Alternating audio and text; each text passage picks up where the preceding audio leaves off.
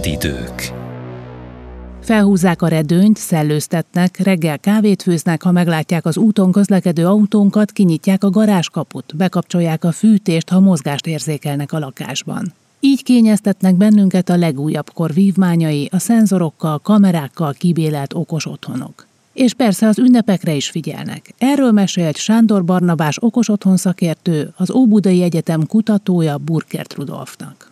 Van-e olyan, hogy külön mondjuk karácsonyra beállíthatott tematika ezekben az okos rendszerekben, ami készen ad egy bizonyos ünnepi hangulatvilágítást, bármi, vagy ezeket azért úgy egyenként kell az embernek összerakni, hogy ő mit szeretne hallgatni, látni, milyen illatokat érezni, hogyha erre is van lehetőség? Egyelőre kész koncepcióval én még nem találkoztam, inkább ugye személyre szabás itt a fő irány, hiszen ahány otthon, annyi okos otthonrendszer, ahány preferencia, annyi okos otthonrendszer, tehát például hazaérkezésünkre elindítja a bekészített zenét, lejjebb engedi a redőnyt, hangulatvilágítást állít be, vagy akár mondjuk egy előre bekészített süteménynek előkészíti a sütőt olyan szempontból, hogy előmelegíti, vagy hogyha beprogramoztuk a teljes sütési folyamatot, akkor mondjuk mire hazaérünk, az készen van. Ünnepek alatt, amikor feldíszítjük a házat, illetve különböző belső dekorelemeket készítünk, rakunk fel, akkor ezeknek az automatizálása, az izzósoroknak például a különböző kibekapcsolása, színváltása, ezt mind-mind tudjuk automatizálni, például távvezérelni, vagy hogyha mondjuk nem vagyunk otthon és elfelejtjük lekapcsolni, akkor ezt megtehetjük távolról, mobiltelefonról, vagy pedig automatikusan egy mozgásérzékelővel összekötve. Maga az okos rendszer az egyébként mire tud reagálni? Tehát, hogyha mondjuk azt szeretnénk, hogy az izzósor az csak sötétedéstől napkeltéig égjen, tehát amikor tényleg látványos, akkor ezt egyszer beprogramozzuk, és akkor ez onnantól működik, vagy van mondjuk olyan szenzor, ami nem időponthoz köti, hanem tényleg fényességi viszonyokat mér. Ilyen rendszerek rendelkezésünkre állnak, viszont most itt ezekkel az okos intelligens megoldásokkal be tudjuk azt is kapcsolni, hogy mondjuk napszakban kapcsoljon be, vagy akár egy külső fénymérés, fényszenzor alapján azt érzékeli, hogy jön a szürkölet, és akkor felkapcsol mondjuk a házunknak a külső, vagy akár a belső dekorációja. Ezek az okos rendszerek az ilyen karácsonyi baleseteket, nem tudom, ilyen felgyulladó égősorok, karácsonyfek, stb. Ezeket mennyire tudják megelőzni? Hogyha elektromos problémáról beszélünk, vagy akár különböző jellegű tüzekről, akkor itt például füstérzékelő, szénmonoxid érzékelő, amit be tudunk integrálni az okos otthonrendszerbe, és ezzel akár elkerülhető vagy csökkenthető az a kár, amit mondjuk okoznak ezek. Például azzal, hogy lekapcsolja a főkapcsolót a rendszer, hogyha valamilyen szivárgást érzékel, vagy a főgáz kapcsolót, illetve hogyha mondjuk kájhánk van otthon, ami mondjuk fatüzelésű, akkor a rendszerbe ezt be tudjuk integrálni egy intelligens szellőztetési megoldással, hogy kinyitja az ablakot, vagy ráindítja a szellőzőt, vagy akár az elszívót. Én azt gondolom, hogy ezekre mindenképpen fontos odafigyelni, hiszen sajnos ünnepek alatt nagyon megemelkedik a tűzesetek száma, például az adventi koszorúkból eredő tűzesetek miatt.